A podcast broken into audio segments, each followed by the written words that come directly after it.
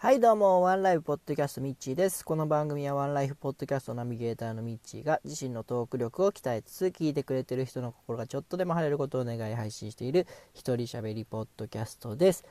おはようございます。えー、本日は4月の19日木曜日、えー、本日も快晴の岡山より配信しております。はい、えー、お久しぶりですね、えちょっと時間が空いてしまいました。えー、まあ、というのもですね、え前回お話ししたようにですね子供がですねヒトメタニューモウイルスというのに感染しましてですね、えー、まあ、僕も妻も、え漏れなく、えー、されまして あのまああのそんなひどい状態ではなかったんですけども鼻水咳喉、え頭痛微熱などありましてですね、え病院に行って薬をもらってってでまあ薬飲んだらちょっと良かったんですけども一応土曜日に収録はしたんですけど、まあ、その影響でですねあのなんかもう頭が回んなくてですね、えー、撮っては見たものの配信できるような、えー、ものではなかったんで、えー、消去したんですけども、うん、やっぱね体調悪い時には無理して収録するもんではないなと、え感じました。まあこのこの番組はあのそんなに一生懸命やる番組でもないのであの自分のできるペースでやっていけたらなというふうに思ってますが、えー、まあ、おかげさまでなんとか体の方は、えー、回復しましてあの娘の方も、えー、先週先週いっぱいお休みして、え今週から元気に保育園の方行ってるんですけどももうねなんかすっかり慣れたようでえー、送り迎えの時もあの泣かずにお別れできるみたいなことを聞いてですねあのうちの子は意外に強いなというのをちょっと感じてますね。はい。はい、えー、それでまあ久しぶりなんでちょっといろいろここ1週間あったことなどを話していきたいんですけども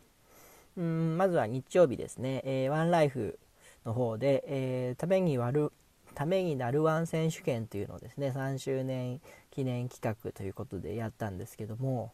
あのー、聞いていただけたでしょうか。これね結構面白かったですね。あのイメージとしてはあと滑らない話まっちゃんの滑らない話とあと深い話の間ぐらいの感じを狙ってるんですけどもあのゲストの方のですね、えー、まあ、今まで勉あの生きてきた中でためになったなとか、えー、学び気づきになったなっていうことをですねちょっと23分ぐらいでサイコロを振って出た目の人が話すみたいな、えー、企画だったんですけどもやっぱりあの飲食店でやったらねガチャガチャと、えー、うるさい部分があったんで、えそこはあの次回から改善したいところではあったんですけどもうんあのまあ、真剣な話ありネタ的な笑いもありで、えいい感じでまとまったなというふうに思ってます。で、えー、まあ、これね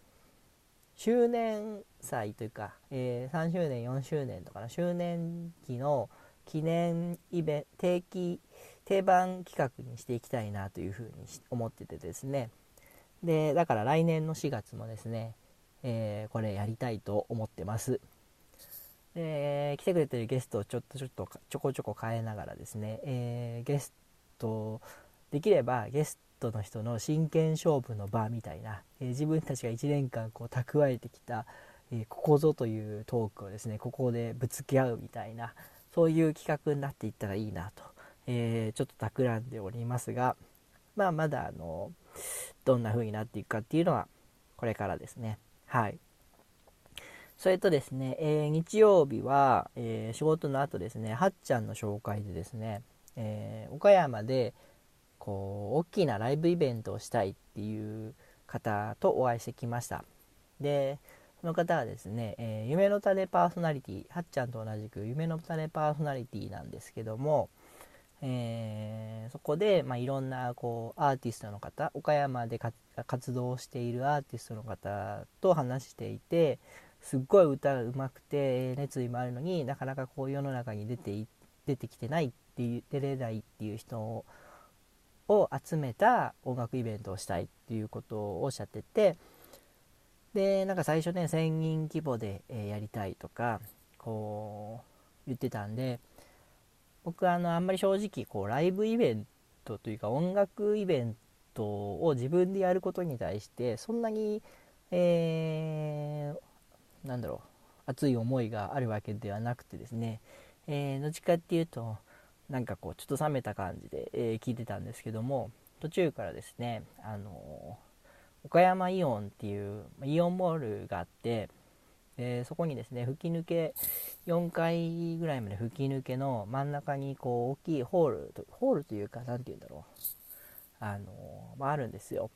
でそこでやったらいいんじゃないかっていう話になってきてですねえー、なんかそれを想像するとこう4階までのその何て言うかこう見える上からも見下ろせるような位置から人がこうわーって集まっててで普通に買い物しに来た人もちょっと興味があの歌が聞こえてきて興味が出て覗くみたいな、えー、そういう行き交う感じなんかも想像してみてですね、えー、あこれはちょっと面白そうだなっていうふうに思い始めてでそこからちょっといろいろ僕も乗り気で 話をしたんですけどもなんかね、えー、目標が2020年の春ということだったんで、えー、まあ、これからいろいろ話し合いなどしていくと思うんですけども、あのー、まあ、ワクワクしたら僕やろうっていうふうに思ってるんで、えー、話していてワクワクしてきたんでちょっとこれはやってもいいかなと思ってでうーんどんな感じ実行委員とか作るのか分かんないんですけども関われたら関わっていきたいと思ってます。はい、えー、それからですね、えー、まあ、今えー、6月1日のテルボンの日に向けてですねいろんな方に協力をお願いしてテルボンの日企画というのを進めててですね、え、こちらもなかなか、えー、今20人強ぐらいの方々に、えお願いしていてちょっと面白い感じになってくるんじゃないかなと思ってます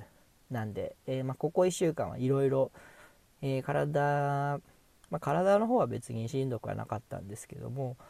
いっぱいいろいろ動けました。はい。はい、えー、それでは、ハッシュタグ紹介のコーナーです。えー、ハッシュタグワンライブ、ひらがなでワンライブでいただいた投稿、あと前回ですね、えー、なかったと思いますって言ったんですけど、1件あったんで、それを含めて読みます。えー、ポッドキャスト山のおかげラジオさんからです。ワンライフポッドキャストで当番組を紹介していただきました。話題の聞かせ方を褒められました。山のおかげラジオというタイトルの回ですが、他に遊園式の話やパリピパックの話なども聞けますよということで、えー、山のおかげラジオさん、すごい面白い番組なんで、ぜひ聞いてもらいたいんですけども、なんかあの逆にうちのことも宣伝していただいてありがとうございました。はい。えー、それからですね、なるみアットマーク藤崎さんからです。えー、ピンクのゴミ袋って発想が素敵。ついでに、テルボンが書かれてあるゴミ袋とか売り出したらいいのにな。でも市町村の指定のゴミ袋じゃないと厄介かもというふうにいただきましたはい、えー、前回の花見の時に、えー、なんかこうゴミ袋ピンクのゴミ袋を持って売ったら行ったらいいんじゃないかという話を、えー、拾っていただいたんですけども。確かにあの市町村の指定のゴミ袋じゃないと、えー、その後の処理が大変だなというふうに言われましてその通りだと思いました。はい。あの、岡山の方はね、黄色いゴミ袋なんでね、ピンクのだったら回収してくれないんですね、多分。これなんで、まあ、市町村に掛け合って、えー、ピンクの指定のを作ってもらわないといけないんじゃないかなというふうに思います。あの、その、同じ、その時だけ使える市町村の指定のゴミ袋？うん。まあまあ、あの僕が作るとなると多分そこまで、えー、掛け合っていかないといけないんで大変そうだなというふうには思いました。はい。はい、えー、以上。えー、皆さんも、えー、ご意見、ご感想などあれば、ハッシュタグワンライフ、ワンライブで、ひらがなでワンライブをつけて、えー、ツイッターでつぶやいてください。はい、えー、というわけでですね、えー、今日19日なんで、えー、ハレポフ、岡山ポッドキャスターオフ会、ハレポフがですね、えー、21日土曜日に開催されます。えー、こちらの方締め切りもさせていただいたんですけども、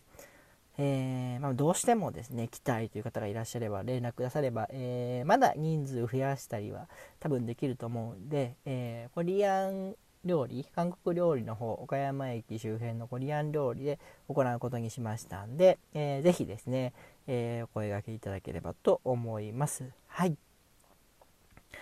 そんなわけで、えー、今日も元気よくお過ごしください。それでは、あたし天気になれ。